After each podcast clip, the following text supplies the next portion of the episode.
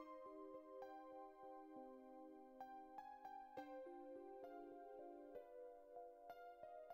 you.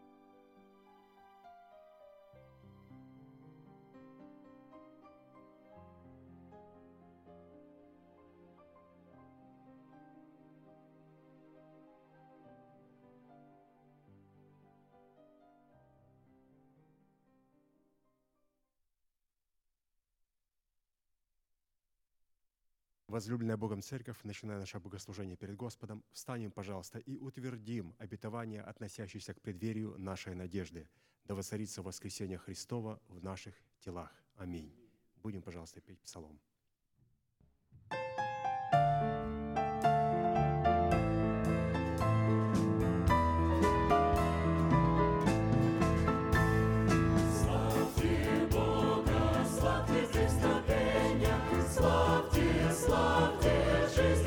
Склоним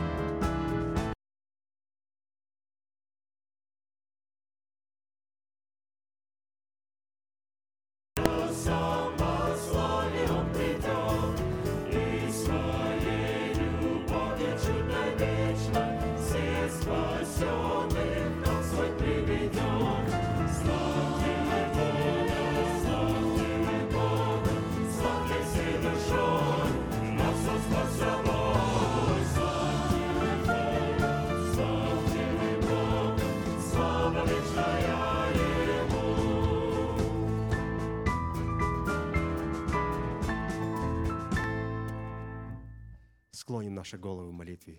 Дорогой Небесный Отец, во имя Иисуса Христа, мы благодарим Тебя за вновь представленную привилегию быть на месте, которое чертила десница Твоя для поклонения Твоему святому имени.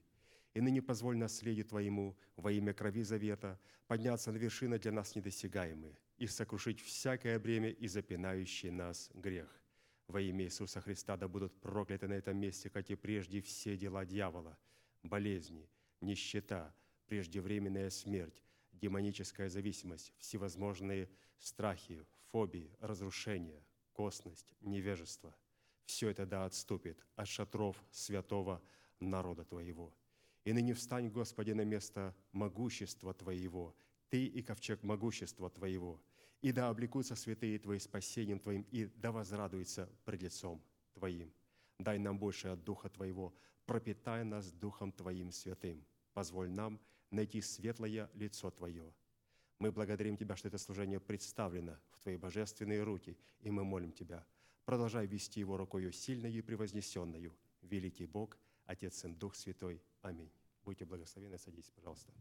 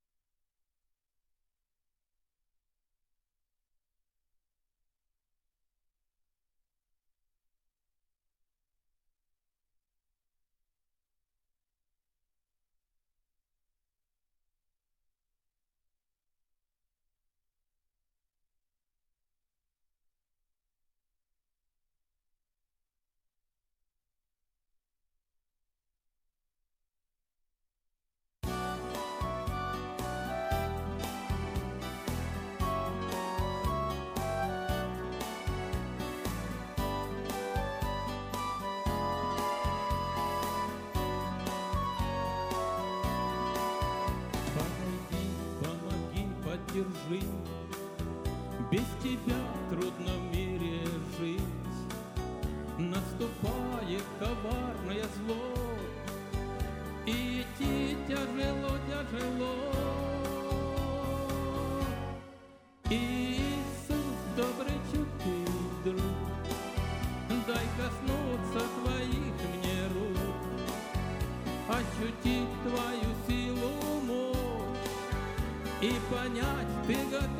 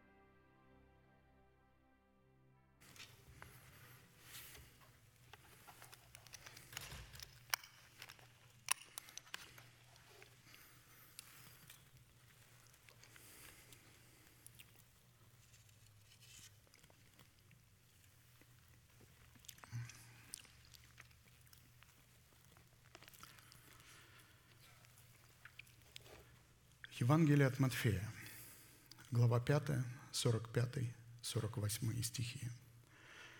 «Да будете сынами Отца вашего Небесного, ибо Он повелевает солнцу своему восходить над злыми и добрыми, и посылает дождь на праведных и неправедных. Итак, будьте совершенны, как совершен Отец ваш Небесный». Призванные к совершенству – эта обетованная заповедь является наследием святых всех времен и поколений. И адресована эта заповедь Христом сугубо своим ученикам. А посему люди, не признающие над собой власти, человека, посланного Богом, к наследию этой заповеди никакого отношения не имеют и не могут иметь. В связи с исполнением этой повелевающей заповеди мы остановились на назначении праведности Божией в сердце человека – Какие цели призвана преследовать праведность Божия, пребывающая в нашем сердце? А частности на том, что назначение праведности Божией в нашем сердце, принятый нами в разбитых скрижалях завета, в которых мы законом умерли для закона, чтобы жить для умершего и воскресшего. Чтобы таким образом получить утверждение своего спасения в новых скрижалях завета в формате духа жизни – чтобы дать Богу основание не прежним законом даровать нам обетование быть наследниками мира, но праведностью веры, подобно тому, как это Он даровал Аврааму и семени его. Ибо не законом даровано Аврааму и семени его обетование быть наследником мира, но праведностью веры. Римлянам 4.13. Мы рассматриваем признак, по которому нам следует судить о своей причастности к сынам мира – это по способности обличения своей сущности в святую или же избирательную любовь Бога. Более же всего, облекитесь в любовь, которая есть совокупность совершенства, и да владычествует в сердцах ваших мир Божий, которому вы и призваны в одном теле, и будьте дружелюбны. Колоссянам 3, 14, 15 мы отметили, что, исходя из данного изречения, владычество мира Божия в наших сердцах возможно только при одном условии – если избирательная любовь Бога будет пребывать в наших сердцах, и мы будем обличены в избирательную любовь Бога. Характер избирательной любви Бога представлен Духом Святым в Писании в свете семи, семи достоинств неземных. Это добродетель, рассудительность, воздержание – терпение, благочестие, братолюбие, любовь. 2 Петра 1, 2, 8. И беспрекословно великое благочестие тайна, Бог, явился во плоти, оправдал себя в духе, показал себя ангелом, проповедан в народах, принят верою в мире, вознесся во славе. 1 Тимофея 3,16. Вспомним, что дисциплина благочестия в избирательной любви Бога призвана хранить нас неоскверненными от того, Бог рассматривает злом, и светить Бога в своих сердцах и душах. Одним из многих признаков, по которому следует испытывать себя на предмет того, что в показании избирательной любви Бога мы сработаем нашим благочестием с благочестием Бога, это по наличию того, что Господь является нашим пастырем – Псалом Давида. «Господь пастырь мой, я ни в чем не буду нуждаться. Он покоит меня на злачных пажитях и водит меня к водам тихим, подкрепляет душу мою, направляет меня на стези правды ради имени своего. Если я и пойду долиною смертной тени, не убоюсь зла, потому что ты со мной. Твой жезл и твой посох, они успокаивают меня. Ты приготовил предо мною трапезу в виду врагов моих умастил елеем голову мою, чаша моя преисполнена. Так благость и милость да сопровождают меня во все дни жизни моей, и я пребуду в доме Господнем многие дни». Псалом 22, 1, 6.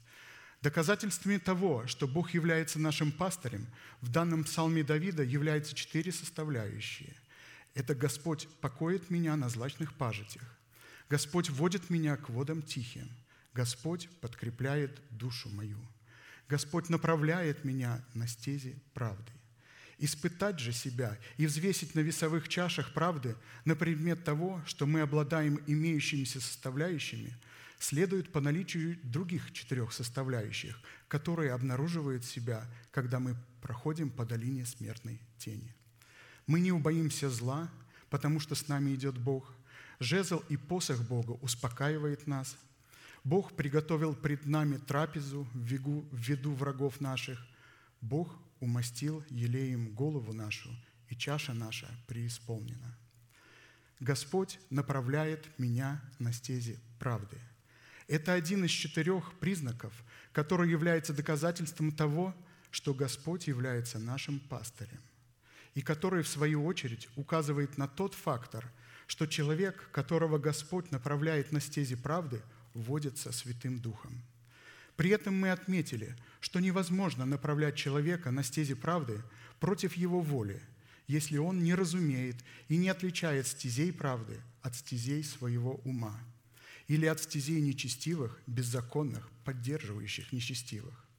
На иврите одна из составляющих в определении стези правды обнаруживает себя в сетях Всевышнего, в то время как стези нечестивых – это сети нечестивых, в которой они улавливают неутвержденные души. Более же смысл стезей правды – это сеть правды, путь правды или пути Господни, горнило, очищающее от однородных краплений плоти, шаг правды, стопа правды, след правды, рост, увеличение, приумножение на стезях правды, приращение к телу Христову – я напомню, что мы рассматриваем стези правды в сердце праведного человека, живущего своим духом в доме Господнем. Блаженны, живущие в доме Твоем, они непрестанно будут восхвалять Тебя. Блажен человек, которого сила в Тебе и у которого в сердце стези направлены к Тебе. Псалом 83, 5, 6. Сегодня мы остановимся на исследовании одного из многих признаков стезей правды в сердце человека, которые обнаруживают себя в путях Господних, а в частности, это пути кроткого сердца, которое обнаруживает себя в плодах древа жизни. Кроткий язык – древо жизни, но обузданный – сокрушение духа. Причты 15.4. И еще одно место. «Благ и праведен Господь, посему наставляет грешников на путь, направляет кротких к правде и научает кротких путям своим. Все пути Господни – милость и истина, хранящим завет Его и откровение Его. Псалом 24, 8, 10. Такое основание кроткие сердцем дают Богу, когда хранят завет Его, и откровение Его оружием кроткого языка. Кротость в достоинстве обузданного языка – это древо жизни – взращенное в почве доброго сердца. Это послушание нашей вере, веры Божией. Это мудрость, крепость, твердость и сила Духа. Это упование на Бога и на Его Слово, сокрытое в сердце. Это сети Царства Небесного, в которое мы уловили себя. Это плод Духа, взращенный путем ученичества, за который заплачена цена добровольного послушания в следовании – благовествуемому слову человека, которого Бог облег в полномочия своего отцовства и поставил над нами, чтобы дать покой душам нашим. Придите ко мне, все труждающиеся и обремененные, и я успокою вас. Возьмите иго мое на себя и научитесь от меня, ибо я кроток и смирен сердцем, и найдете покой душам вашим, ибо иго мое благо, и бремя мое легко. Матфея 11, 28, 30. В этом месте Писания Христос ясно говорит о том, что Он сам, воплотившись, должен быть научиться кротости, должен был стать учеником и учиться у своего Небесного Отца, потому что кротость не приобретается в виде плода, и ее бесполезно просить у Бога, ее надо взрастить через научение и наставление в вере.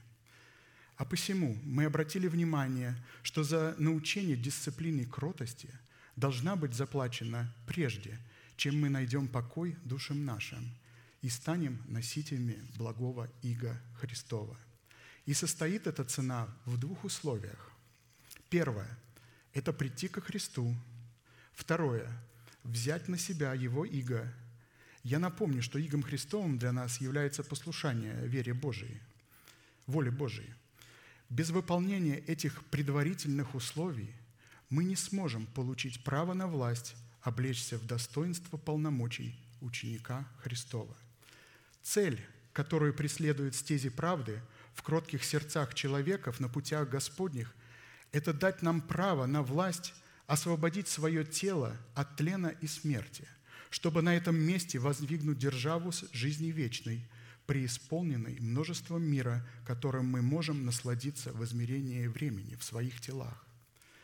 Делающие зло истребятся, уповающие же на Господа наследуют землю. Еще немного и не станет нечестивого. Посмотришь на него, места и нет его. А кроткие наследуют землю – и насладятся множеством мира. Псалом 36, 9, 10. Иисус, как корень и потомок Давида, внес дисциплину кротости в содержание своего учения, как неотъемлемое требование за право наследовать усыновление нашего тела его искуплением. Блажены кроткие, ибо они наследуют землю. Матфея 5.5. Здесь под землей Христос имеет в виду а, наше тело. И наследовать не просто какую-то там землю, а землю обетованную, которая являлась прообразом нашего усыновления и искупления, искупленного Богом тела. Бог говорит, «Очи мои постоянно на эту землю». Цель Бога всегда была сосредоточена на телах святого Божьего народа, чтобы восставить их тела в нетленное состояние, в котором Он мог бы пребывать вечно. Кротость – это составляющая плода нашего духа, призванная быть одной из неотъемлемых характеристик, по которой следует отличать духовного человека от человека душевного. Наличие плода кротости в нашем духе определяет как статус независимости человека от состояния душевности, так и статус независимости человека от закона Моисеева, власть которого распространяется на всякого человека, находящегося в плену своих душевных растлевающих желаний.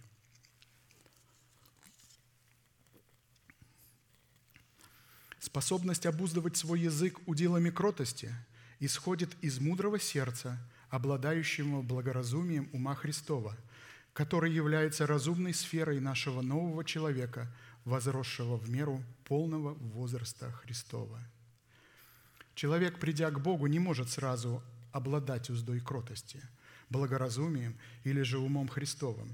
Он сможет обрести все это только тогда, когда возрастет в мелу полного возраста Христова. А для этого ему нужно исполнить одно условие – смириться и стать учеником Христовым, чтобы последовать за ним и научиться у него его кротости. Как же нам последовать за ним? Как мы знаем, сперва необходимо очистить свое сердце от мертвых дел посредством креста Господа Иисуса, умереть для своего народа, для дома своего Отца и умереть для своих растлевающих желаний. Затем уже в очищенное от мертвых дел сердце внести, внести начальствующее учение Христово. И только после этого мы можем взять крест – последовать за Христом и быть способными платить цену ученичества, чтобы наследовать весь тот мир, который мы обретем в Его покое. А посему отсутствие кротости – это отсутствие благоразумия, по которому также следует отличать духовного человека от человека душевного. Глупый верит всякому слову, благоразумный же внимателен к путям своим. Мудрый боится и удаляется от зла, а глупый раздолжителен и самонадеян. Притчи 14, 15, 16. Нашими путями является то, что мы принимаем в наше сердце. Глупый принимает все слова, таковы его пути. Мудрый и благоразумный человек не верит всякому слову, которое слышит. Когда кто-то либо приходит к нам и передает какую-то либо молву о нас, что такой-то человек сказал нам о нас то-то или то-то, мы не должны верить всему тому, что нам говорят. Почему? Да потому что каждый человек в силу своей индивидуальности, в силу своего индивидуального отношения к нам будет передавать информацию со своей личной позиции, так, как он это увидел, так, как он это понял. Мы должны сразу принять позицию Писания по отношению к тому человеку, который сказал нечто о нас, а именно, кем для того человека является Бог во Христе Иисусе, что Бог для него сделал и кем он является для Бога во Христе. Вполне возможно, говоря эти слова нас, тот человек не преследовал той цели, той мысли, которую приписал ему передающий нам человек. Потому что мы, поэтому мы должны быть спокойны и знать, как принимать и что принимать. Положи, Господи, охрану устам моим и огради двери уст моих, не дай уклониться сердцу моему к словам лукавым для извинения дел греховных, вместе с людьми, делающим беззаконие. И да не вкушу я от сластей их. Псалом 143, 4. Практически Давид молил о Бога о мудрости, благодаря которой он мог бы знать, когда молчать, когда говорить и что говорить. Нет человека праведного на земле, который делал бы добро и не грешил бы. Поэтому не на всякое слово, которое говорят, обращай внимание, ибо сердце твое знает много случаев, когда и сам ты злословил других. Екклесиаста 7, 20, 22. Я как-то раз находился на аппойтменте с пастором – и начал жаловаться на поступки одного святого человека, рассказывая о своей обиде и о своем болящем сердце. Я видел себя тем человеком из Причты, на которого напали разбойники и избили на пути в Иерихон. И я такой вот весь израненный лежу и жду, что пастор, как добрый самарянин, пожалеет меня. Но в момент моего рассказа пастор прервал меня – и спокойно сказал, что тот человек не виноват. Он не совершает эти поступки, а совершает их его ветхий человек.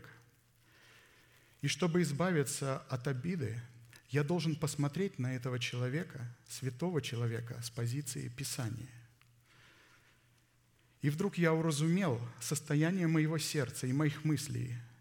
Как раз это не я лежу, а мой брат лежит – избитый разбойником, его ветхим человеком, а мое сердце со своей обидой и осуждением – это тот священник и левит, которого безраз... которые безраз... безразлично прошли мимо и представляли закон, требующий возмездия, и тем самым раскрывая моего ветхого человека с гордостью и эгоизмом. Коль ты о людях говоришь плохое, пускай ты прав – нутро в тебе дурное. Есть так говорят. Ну как же я должен поступить? Как правильно относиться к поступкам и словам брата, которые, как огненные стрелы, ранят меня? Это взять иго Христа и научиться у Него, Его кротости, явить послушание, делегированной власти Бога. И этой властью является пастор. Он и есть мой ближний. Он предложил мне это самое иго. Он не мог его одеть на меня. Он мне дал выбор, и выбор был за мной. По словам Христа, я должен идти и поступать так же, обуздывать себя уздою кротости. Я избавился от этой обиды. Я полностью увидел, кто я во Христе, кто мой брат во Христе. И принимая учение, то, что пастор мне сказал, тот совет – я до сих пор не соблазняюсь ни с поступков людей, которые как-то меня ранят или как-то относятся ко мне не так. Я благодарю Бога, что у нас есть человек, делегированный человек, который может наставить нас. До тех пор, пока мы не облечемся в новое тело, и в нем не будет воздвигнута держава жизни – то несмотря на то, что мы приняли оправдание и стали праведными, но даже в момент делания добра мы будем согрешать своими словами. Христос как-то сказал, что иногда люди всего мудрее и догадливее сынов света. В, этот, в этой проповеди пастор привел, привел стихотворение одного из поэтов, в котором поэт написал относительно вот таких вот взаимоотношениях, когда люди говорят неправильные слова и нехорошие слова по отношению своих друзей. Позвольте, я буквально пару четверостишей прочитаю. Очень интересное стихотворение. «Знай, мой друг, вражде и дружбе цену, и судом поспешным не греши. Гнев на друга может быть мгновенный, изливать покуда не спеши. Может, друг твой сам поторопился и тебя обидел невзначай. Повинился друг и повинился. Ты ему греха не поминай. Люди, мы стареем и ветшаем, и с течением наших лет и дней легче мы своих друзей теряем, обретаем их куда трудней. Если верный конь, конь, поранив ногу, вдруг споткнулся, а потом опять, не вини его, вини дорогу, и коня не торопись менять. Соль заключается в том, что люди мира сего понимают, чтобы сохранить связь и добрые отношения, не нужно обращать внимание на каждое слово, нужно снисходить и прощать своим друзьям. Насколько же нам, святым, должно бережнее относиться друг к другу, не принимать и не передавать никакой худой молвы. Именно по нашему доброму отношению друг к другу нас будут узнавать как учеников Христовых. И потому узнают все, что вы мои ученики, если вы будете иметь любовь между собою, которая снисходит, забывает зло и помнит только добро. При этом следует учитывать, что любые проявления желаний души святого человека, не, подверг, не подвергшиеся воздействию истины креста Христова, в которой Он законом умер для закона, какими бы добрыми они, на наш взгляд, не казались, являются растлевающими и смертельными, потому что исходят от плоти.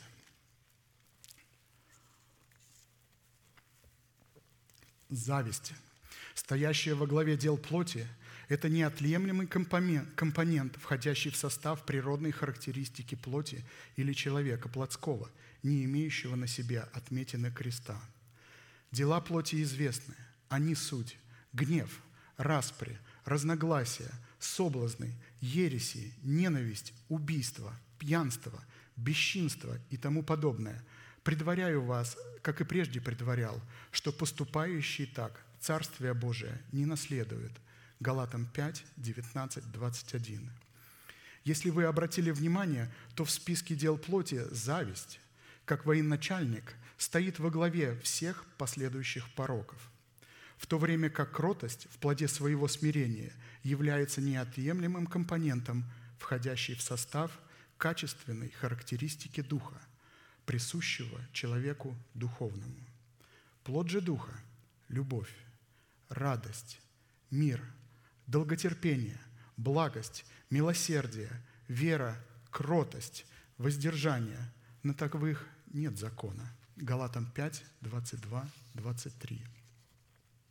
И если кротость в плоде смирения – это обузданность и послушание истине, предписывающий, кому подчиняться, как подчиняться, когда подчиняться, в каких границах подчиняться, то этим самым кротость в плоде смирения выражает себя в воздержании, смиренномудрии и долготерпении, в то время как зависть выражает себя в высокомерии, непокорности и злобе. В силу этого зависть – это зев преисподней и широкий пролом для вторжения проклятий смерти.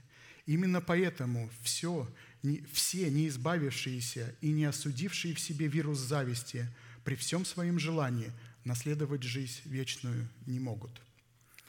И если кротость – это благоухание смирения, выраженного в свежести и чистоте, то зависть – это зловонная непокорность, зловоние непокорности, выраженное в гнойных и рвотных массах. Добродетельная жена – венец для мужа своего, а позорная – как гниль в костях его. Причты 12.4. Наличие зависти – это яркое свидетельство отсутствия любви, на месте которой присутствует досада, огорчение и ненависть, которая является человекоубийцей. Мы знаем, знаем, не чувствуем, знаем, что мы перешли из смерти в жизнь, потому что любим братьев.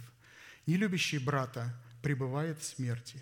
Всякий ненавидящий брата своего есть человека-убийца. А вы знаете, что никакой человека-убийца не имеет жизни вечной, в нем пребывающий. 1 Иоанна 3, 14, 15. Кротость и зависть – это две взаимоисключающие друг друга программы, которые представляют в нашем теле наследие двух взаимоисключающих друг друга источников в формате двух мощных потенциалов в лице нового и ветхого человеков, живущих в нашем теле. Противостояние этих двух мощных потенциалов в нашем теле обуславливается суверенным правом человека на послушание истине – и суверенным правом человека на непослушание истине. Выбор за нами.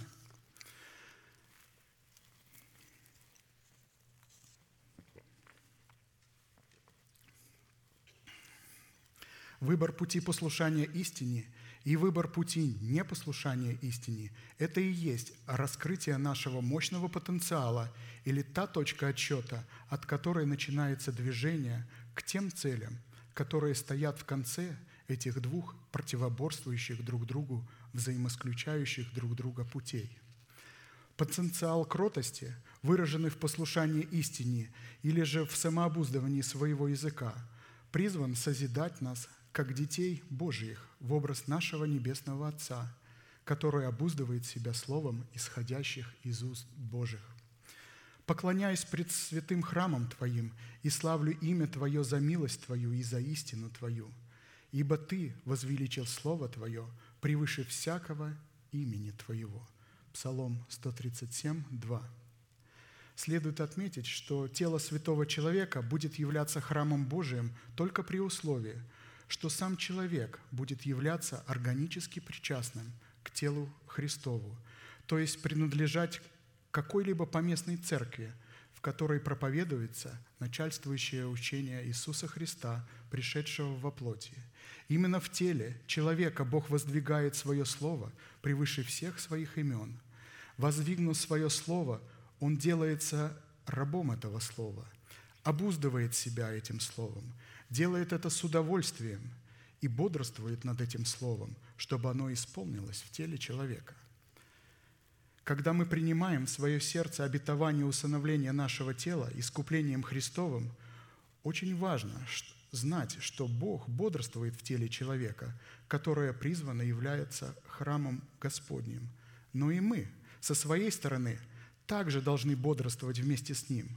Если Бог будет один бодрствовать в нашем теле, то ничего не произойдет, потому что все, что будет делать для нас Бог – он будет делать через исповедание наших уст. И это есть соработа человека с Богом и Бога с человеком.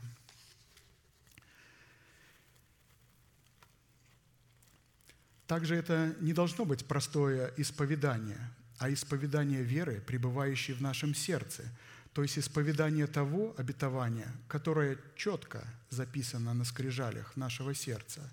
И Бог, как читающий легко смог бы его прочитать. Пастор недавно подчеркнул по поводу записи в сердце, что следует отметить, что у младенцев и душевных людей нет ясной записи в сердце. Они видят как бы сквозь тусклое стекло, гадательно. У Бога ясный взор. Если запись не записана отчетливо в нашем сердце – то Бог не будет выполнять наши желания, которые стоят, состоят в Его воле и которые мы приняли. Если в нашем сердце не будет ясности для нас самих того, что мы исповедуем, чем обетования для нас являются, когда они должны произойти и что нам для этого нужно сделать, то, конечно же, Бог не сможет для нас что-либо сделать даже при всем своем желании. Потенциал зависти, выраженный в непослушании истине слова и в отказе обуздывать свой язык послушанием истине слова, призван трансформировать нас в детей дьявола. Первоисточником зависти является падший Херувим, обративший себя в противника Бога. Зависть, обнаружившая себя в непослушании истине – перепрограммировала Херувима осеняющего в зловонное, гниющее существо вечного мрака и тьмы, сеющего смерть. Кто делает грех, тот от дьявола, потому что сначала дьявол согрешил. 1 Иоанна 3,8. Грех дьявола состоял в гордости, которая породила зависть. Гордость – это состояние, котором творение начинает рассматривать себя Творцом, не держась головы. И когда Херувим осеняющий в своем надмении стал рассматривать себя Богом, он увидел явные преимущества Бога и позавидовал ему. Эта зависть и явилась вирусом гнили в его костях и трансформировала его в вечного врага Бога. Кроткое сердце – жизнь для тела, а зависть – гниль для костей. Причты 14.30.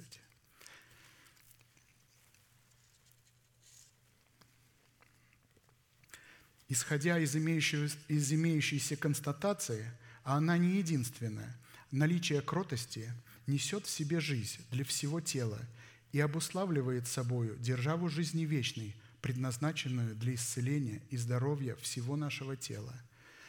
Это удивительное лекарство. Мы можем обращаться к врачам, можем делать все, что угодно, но если наш язык не обладает уздою кротости – то у нас будет появляться все новые и новые вирусы и болезни. Да и сама болезнь будет стремительно прогрессировать. Но если мы всякий раз, когда приходит желание высказать какое-либо негативное слово, будем сдерживать себя, осознавая и разумея, что нельзя высказывать то слово, которое не соответствует эталону истины.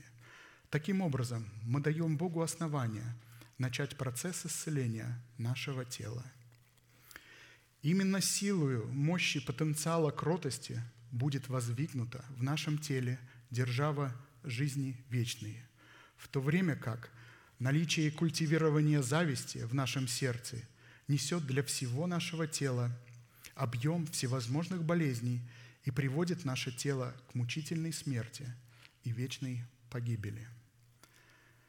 Следует отметить одну неоспоримую вещь.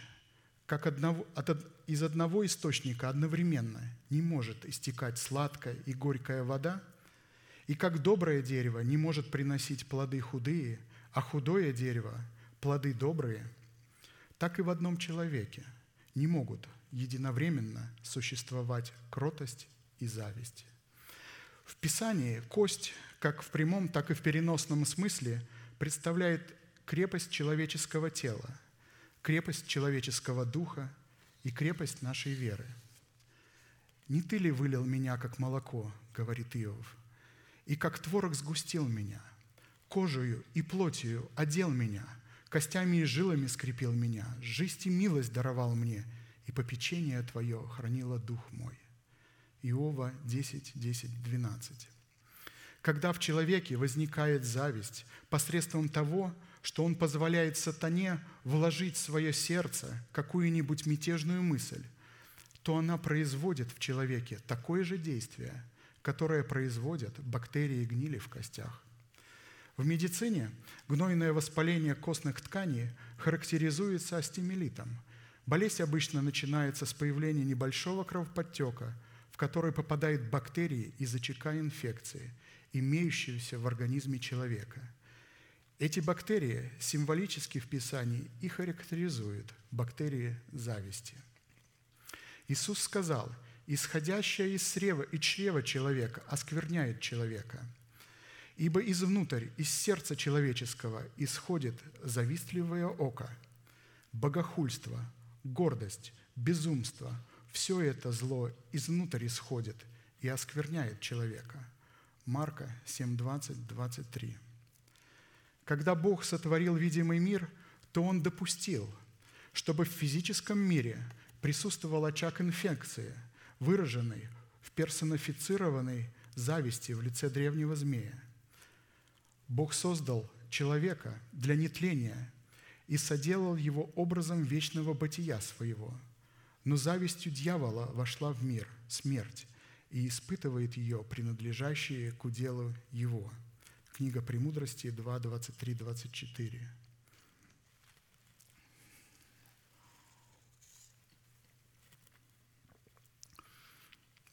Очаг инфекции открывал человеку возможность проявить свое суверенное право на выбор послушания или непослушания – если бы человек имел только одну возможность на непослушание, но в то же самое время не имел возможности на непослушание, то такой бы порядок противоречил бы вселенской гармонии Бога, так как лишал бы человека суверенного права выбирать между добром и злом и между жизнью и смертью.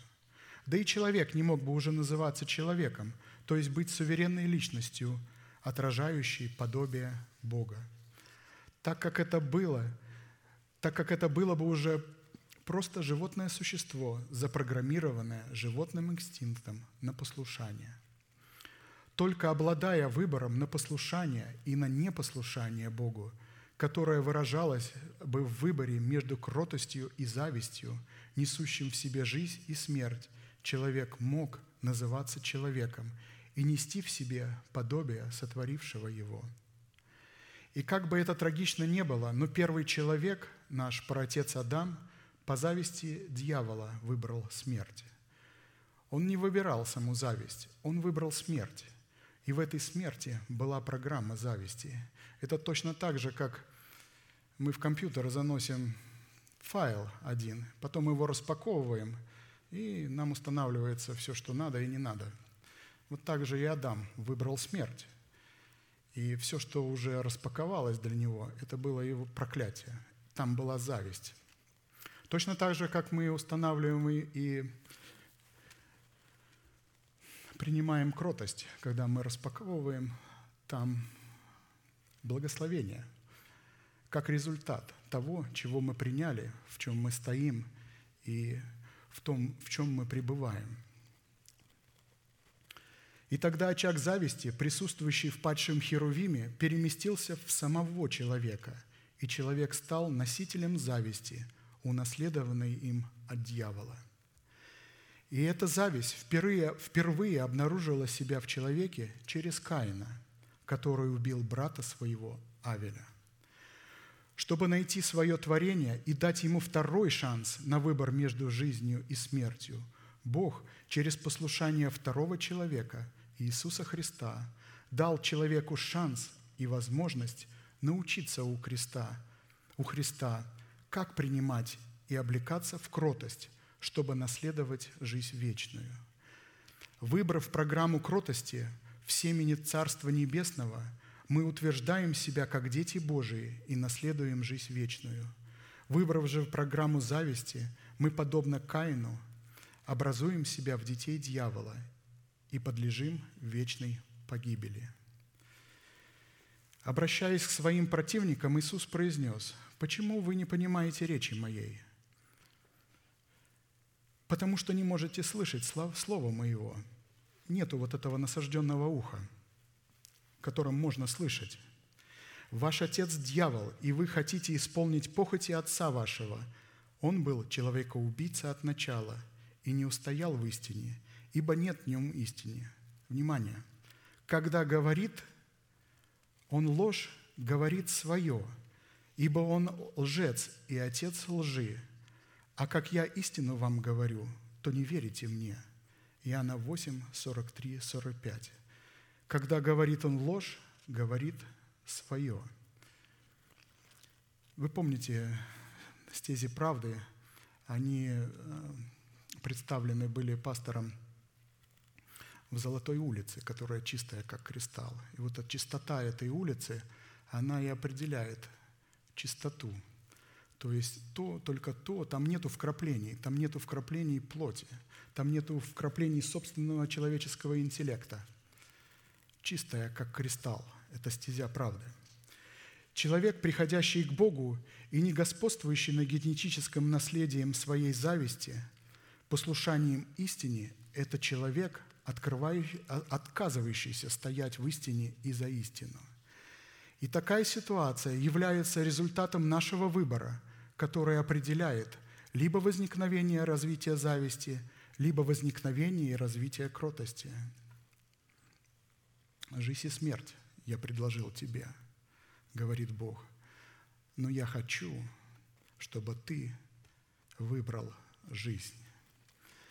Запрограммированная зависть, носителем которого является наш ветхий человек, открывает как в наше тело, так и в наш дух широкий пролом для всевозможных инфекционных вирусов и бактерий.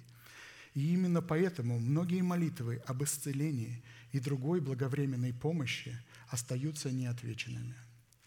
А посему нераспознанная и не выковырченная в самом себе зависть будет, будет обладать силой и властью трансформировать нас в сосуды гнева и приведет нас, как Каина, в вечную погибель.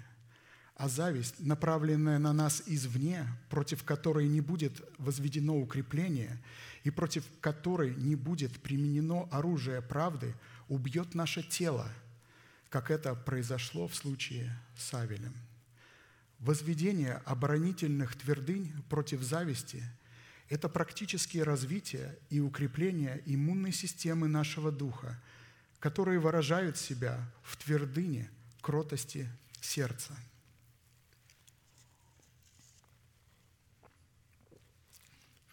Желаем мы этого или нет, но мы все поставлены перед решением двух задач. Во-первых, как бросать вызов зависти, возникающей внутри себя. И во-вторых, как бросать вызов зависти, идущей против нас извне, от своих ближних, а конкретно от душевных людей, не имеющих духа, которые также являем, являются носителями зависти, но не связали своего ветхого человека, и поэтому, хотят ли они этого или нет, они начинают проявлять эту зависть. И самое ужасное – прикрывают ее видом благочестия. Возведение оборонительных твердынь кротости, призванной стать иммунной системой нашего нового человека против зависти, содержащейся в нашем теле, в ветхом человеке, является процессом духовного роста. И в начале каждого процесса необходим выбор стратегии, стратегии выраженной. Первое. В выборе средств защиты и нападения – в выборе способов защиты и нападения. Третье. В выборе детального плана защиты и нападения. Невозможно только вести стратегию защиты. Необходимо одновременно вести стратегию нападения. Если мы будем вести только оборонительные твердыни, мы проиграем. Да, от врага следует защищаться, но в первую очередь нужно вести стратегию нападения – когда Бог привел Израиля в обетованную землю, Он дал им стратегию нападения для того, чтобы народ Божий завоевывал то, что находится в руках врага, но является собственностью Израиля и его наследием. Итак, задача первая состоит в том,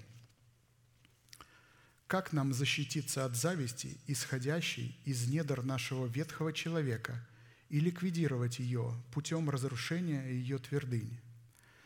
Следует знать, что мы не можем выбирать средства и способы по нашему собственному усмотрению, а также вырабатывать свой план в соответствии наших собственных возможностей. Это было бы уже не созидание твердынь кротости в нашем духе против зависти, унаследованной нами от греховной жизни отцов, а карт-бланш уже им для, для уже имеющихся твердынь зависти.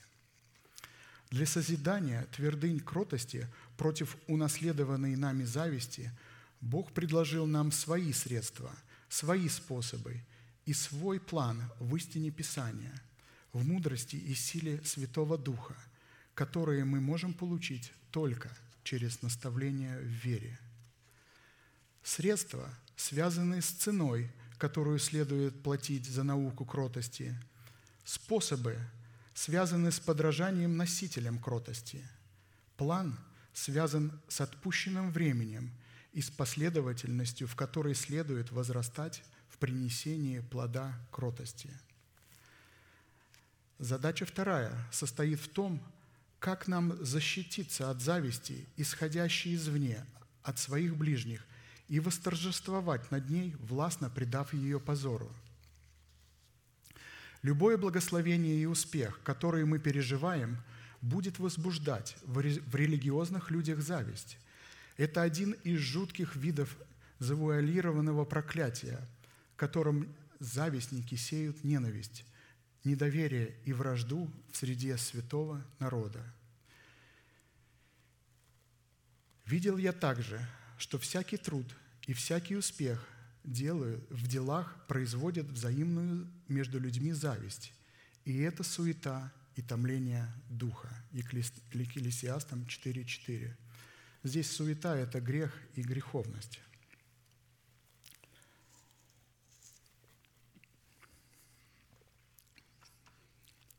Человек, сеющий зависть и находящийся во власти зависти, рассматривается Богом как человека-убийца. Мы знаем, что мы перешли из смерти в жизнь, потому что любим братьев. Нелюбящий брата пребывает в смерти. Всякий, ненавидящий брата своего, есть человека-убийца. А вы знаете, что никакой брат, что никакой человека-убийца не имеет жизни вечной, в нем пребывающий. 1 Иоанна 3, 14, 15. Зависть – это выражение ненависти. Именно она поражает, поражает смерть. Каким бы уровнем помазания не обладал завистливый человек, а он может обладать помазанием и великой его степенью, и каким бы успехом своего окружения не пользовался, он будет использовать свое помазание, данное ему Богом, против благословенных слуг Бога. Каин – не справившись с завистью против своего брата Авеля, убивает его. Помазанный Богом Корей, Дафан и Аверон из-за зависти к Моисею и Аарону живыми не свергаются в преисподнюю. Помазанный Богом царь Саул из-за зависти к помазанному Богу Давиду падает на свой меч. Даже такой далекий от Бога человек, как наместник Рима в Иудее Пилат, мог легко определить, что высший религиозный синод Израиля в силу своей зависти использовал помазующую власть, данную им от Бога, против самого Бога. Пилат сказал им в ответ, «Хотите ли отпущу вам царя иудейского? Ибо знал, что первосвященники предали его из зависти. Но первосвященники возбудили народ просить, чтобы отпустил им лучше Вараву». Марка 15, 9 11. Вараву, подобного им. Варава же был разбойник. То видно, где, кто, кем является, когда каждый человек просит то, что ему ближе. Так как местом пребывания зависти является наша плоть, а вернее наша ветхая натура, то средство, которое приготовил нам Бог для низложения в самом себе твердынь зависти, это узда кротости – выраженное в истине креста Христова. Упразднить природу зависти можно только одним путем. Это посредством истины креста Христова, которое упраздняет не зависть, а программное устройство этой зависти в лице ветхого человека и таким образом лишает самой возможности существования в самом себе зависти – то есть истина креста убирает носителя этой зависти и связывает его. И как пастор много раз говорил нам, мы не призваны связывать дьявола, а мы призваны связать ветхого человека, который живет в нас. На дьявола мы просто призваны наступать и изгонять его из наших пределов.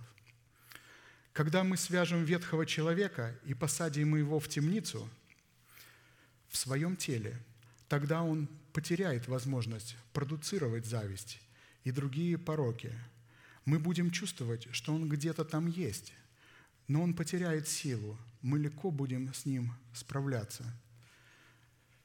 Мне, я вспоминаю здесь, как пастор показал, когда Израиль вышел из Египта. Но Египет погнался за Израилем. Здесь, обратите внимание, наш разум, наш плотской разум – который слышит отголоски нашего ветхого человека. И Бог написан, Он переместился, переместился и встал между Израилем и войском фараона. И стал щитом, живым щитом для воинов молитвы, для нового человека, для разума. А как он стал щитом? Через наше исповедание. Когда мы исповедуем веру сердца, когда мы не принимаем того, что исходит от нас, когда мы отвергаем всякую мысль, которая не соответствует истине Писания, когда мы не принимаем худой молвы, вот тогда Бог становится нашим живым щитом и охраняет нас от самих себя внутри, от нашего ветхого человека. И, кстати, насчет темницы, мне очень запомнилось это место Писания, и пастор показал, я э, скажу его, и ангелов, не сохранивших своего достоинства, он бледет в узах вечного мрака на день суда. И эта темница находится в нашем ветхом человеке. Бог именно через нас блюдет этих ангелов в наших сердцах, в, нашем ветхом человеке, извините. И это честь для каждого из нас – Узда кротости – это когда человек сдерживает себя, не говорит негативных слов в свой адрес. «У меня не получается», «это не для меня», «Бог меня не слышит», «я никому не нужен» и так далее. Мы должны помнить, что истина о крови Иисуса Христа призвана ликвидировать результаты зависти, в то время как истина о кресте призвана ликвидировать из нашего сердца саму зависть. А посему средством ликвидации и защиты от зависти, восстающей из мрачных недр нашей греховной жизни, переданным нам от отцов, является ясное, разумное и трезвое учение об истине креста Христова, которое основывается на всей полноте Писания, а не на какой-то отдельной его части – Мудр ли или разумен кто из вас? Докажи это на самом деле добрым поведением, с, мудро, с мудрою кротостью. Но если в вашем сердце вы имеете горькую зависть и сварливость, то не хвалитесь и не лгите на истину. Это не есть мудрость, нисходящая свыше, но земная, душевная, бесовская. Ибо где зависть и сварливость, там неустройство и все худое – но мудрость, сходящая свыше, во-первых, чиста, потом мирна, скромна, послушлива, полна милосердия и добрых плодов, беспристрастна и нелицемерна. Иакова 3, 13, 17.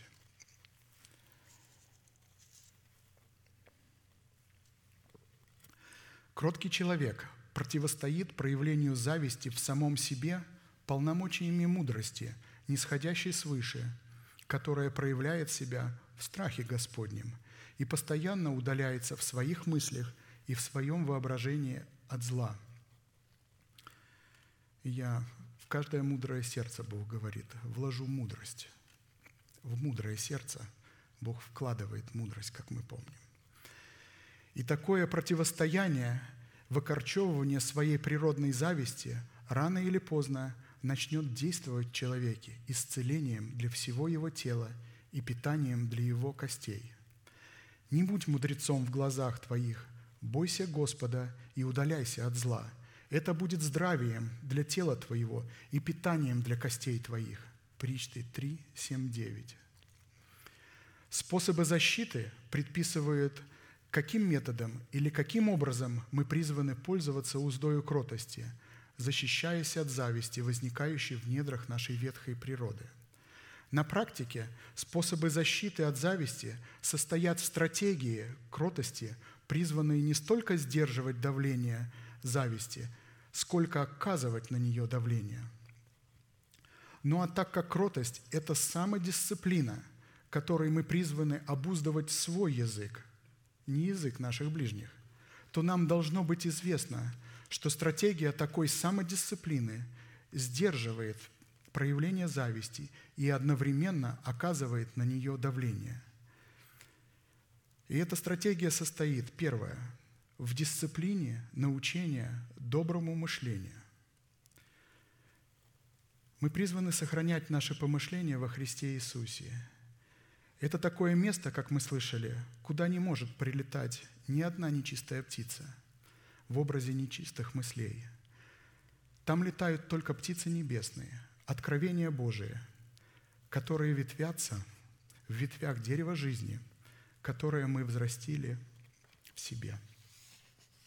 Очень важно, какое слово мы принимаем и сохраняем. Мы должны размышлять над тем словом, которого мы не понимаем – но принимаем. Каковы мысли в душе человека, таков и он. Если мы хотим научиться контролировать свои уста, нужно сперва научиться контролировать свое мышление. А мышление контролируется, когда человек смотрит не на земное, но, не на, но на видимое, о, но не на невидимое. Потому что мы мыслим теми образами, которые мы когда-то видели. Вторая составляющая в дисциплине исповедания доброго мышления. Доброе мышление – это кем для нас является Бог во Христе Иисусе, что сделал для нас Бог во Христе Иисусе, кем мы являемся для Бога во Христе Иисусе. Когда мы начинаем исповедовать наше доброе мышление – то в это время дьявол не может клеветать и внедрять нам свои мысли. Третье. В дисциплине праведной манеры поведения. Это стараться жить в соответствии своих исповеданий.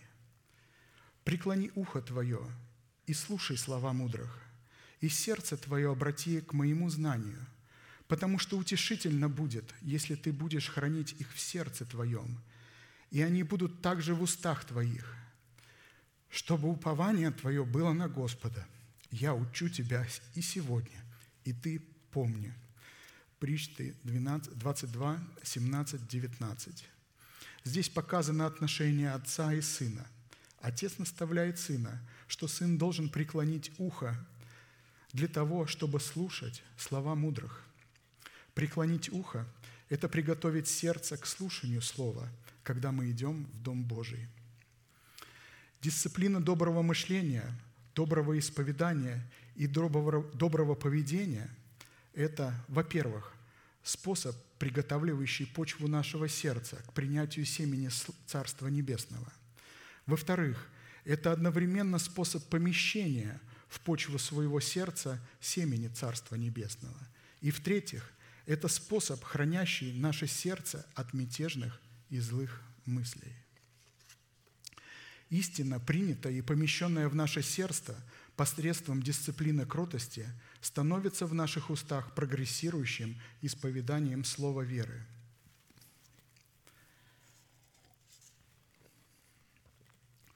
Способ защиты как от личной зависти, так и от любой другой греховной зависимости – это совокупность составляющих, которые позволяют – переместить слово веры из естественной сферы в сферу сверхъестественную, в которой оно и становится семенем веры. И осуществляется такой способ через молитву, в которой человек должен предъявить Богу доказательства, свидетельствующие о его правах, на соработу с истиной, пребывающей у него в сердце, и на соработу со Святым Духом, открывающим истину в сердце – Первое – это доказательство наших прав, что мы дети Божии. Второе – крепко держаться за эти доказательства. Третье – готовность слушать и исполнять услышанное слово. Четвертое – размышлять и медитировать услышанное. Медитировать – это наедине говорить вслух то, что мы услышали и о чем мы думаем. Таким образом, у нас появляется новое мышление – и у Духа Святого появится возможность открывать нам те истины, над которыми мы размышляем. Необходимо, чтобы наше сердце и наши уста работали как одна команда. Господь сотворил наше сердце и наши уста взаимосвязанными, как бы брачным союзом.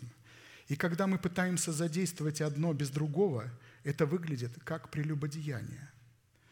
Это когда мы говорим то, чего нет в сердце – или в сердце одно, а мы говорим другое. Это выглядит как прелюбодеяние, потому что Бог создал союз между нашими устами, устами и сердцем. Ибо если устами твоими будешь исповедовать Господа Иисуса, Господом Иисуса, и сердцем твоим веровать, что Бог воскресил Его из мертвых, то спасешься, потому что сердцем веруют к праведности, а устами исповедуют ко спасению». Римлянам 10, 9, 10. Высвобожденные из нашего сердца слова веры являются могущественной силой, соответствующей полномочиям силы Слова Божьего, исходящего из уст Бога. План защиты предполагает, чтобы определенные исповедания произносились в определенное время, указанное Богом. И эта способность зависит от того, насколько мы можем различать знамения времен, которые служат к нашему миру – Самая распространенная ошибка в области исповедания слов веры, которую совершают христиане, это недостаток ожидания. Недостаток ожидания – это недостаток, недостаток обузданности самого себя, неспособность обуздывать желания своей плоти, истинное Слово Божие, что указывает на порог в кротости. А что чем является конкретно этот порог? Если вы помните, недавно пастор говорил. Это озабоченность, которая связана с фобиями несуществующего страха и является результатом сознательного невежества человека. Народу же Иисус дал повеление и сказал, «Не восклицайте и не давайте слышать голоса вашего, и, что слов, и чтобы слово не выходило из уст ваших, до того дня, доколе я не скажу вам, воскликните, и тогда воскликните. Иисус Навин 6.9. Душевный человек при всем своем желании слышать Слово о Царстве Небесном, которое ему нравится и которое он начинает исповедовать, такое его действие будет свидетельствовать только о том, что исповедание находится не в правильном времени нужно начинать не с, не с исповедания, а с очищения совести от мертвых дел путем креста Христова. Затем уже в очищенное сердце внести учение Иисуса Христа, пришедшего во плоти, и только после этого человек сможет принимать семя Царства Небесного. И примев семя, появляется способность принять Святой Дух как Господина в свое сердце – только Он может сделать принятое нами семя живым. Дух Святой осенит, покроет, даст возможность, откроет принятую истину в сердце. И чтобы начаться водиться Святым Духом, нужно возрасти в меру полного возраста Христова. Только тогда Дух Святой может прийти и постучаться в наше сердце, и, отворив, мы начнем водиться Святым Духом.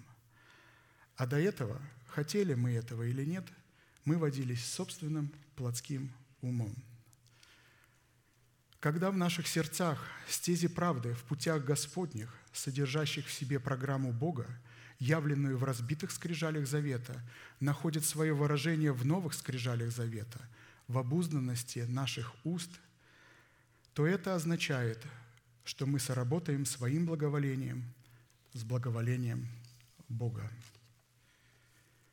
Аминь, святые. Будем молиться и благодарить Господа за время благоприятное, за то, что у нас есть человек, наставник, который раскрывает нам такую премудрость, что мы можем быть способными бросать вызов зависти – и всем делам плоти, которые атакуют нас. Аминь.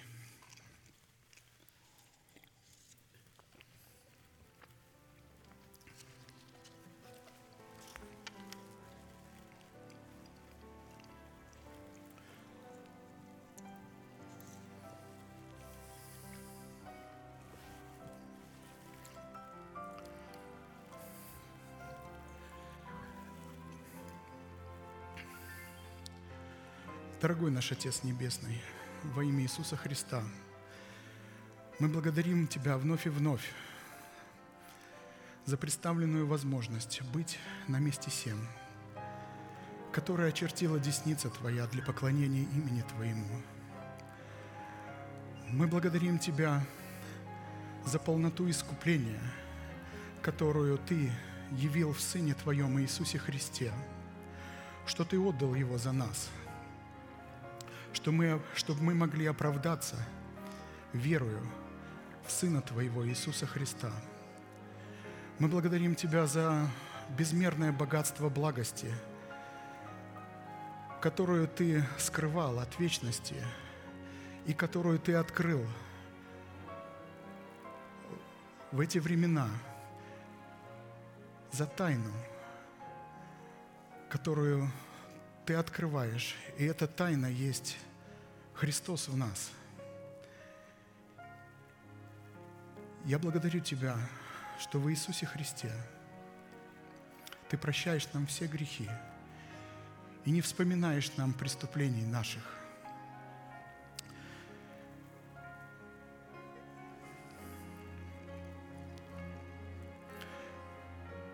Я благодарю Тебя, Отец, что Сын Твой был извязлен за грехи наши,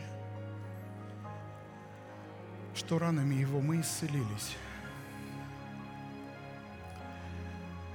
что мы можем теперь с твердой верою, с дерзновением, уповая на Твою искупительную жертву, прибегать Тебе, как дети Твои – и получать помощь от Тебя. Благодарю Тебя, Отец Небесный, за то, что в Иисусе Христе мы являемся новым творением. Я благодарю Тебя, что мы имеем совесть, очищенную от мертвых дел. Я благодарю Тебя за учение. Я благодарю Тебя больше всего – за то, что Ты раскрываешь, какое безмерное богатство благости мы имеем. Я благодарю Тебя, Отец Небесный, вместе с церковью с Твоей, на месте сем.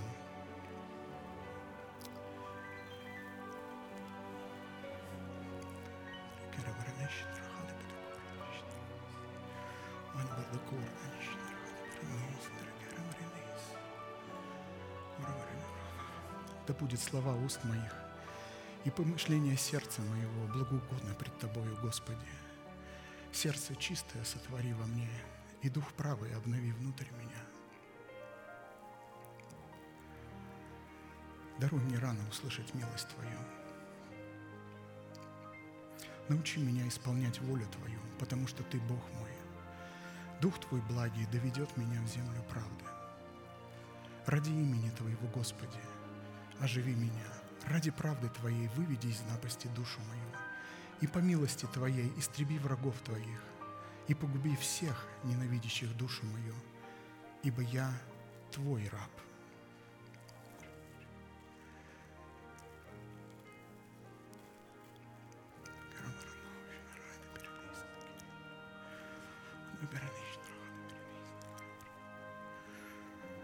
Дорогой Отец Небесный, да будет благословен наш пастор. Да будет даровано ему слово ради церкви Твоей. Да будут дарованы ему новые и новые откровения. Ибо без откровения свыше народ не обуздан, но соблюдающий закон Твой блажен. Мы взываем к Тебе, как о великой милости – славлю имя Твое святое. В храме Твоем, Господь, поклоняюсь пред храмом Твоим, где Ты возвеличил Слово Твое выше всякого имени Твоего. Благодарим Тебя, Господи, за эти минуты общения. Благодарим Тебя и поклоняемся с Тобою, наш любящий Бог, Отец, Сын и Дух Святой. Аминь. Очень наш – сущий на небесах, да святится имя Твое, да придет Царствие Твое, да будет воля Твоя и на земле, как и на небе. Хлеб наш насущный подавай нам на каждый день, и прости нам долги наши, как и мы прощаем должникам нашим. И не введи нас в искушение, но избавь нас от лукавого, ибо Твое есть царство и сила и слава во веки. Аминь. Ближе, Господь, к Тебе, ближе к Тебе.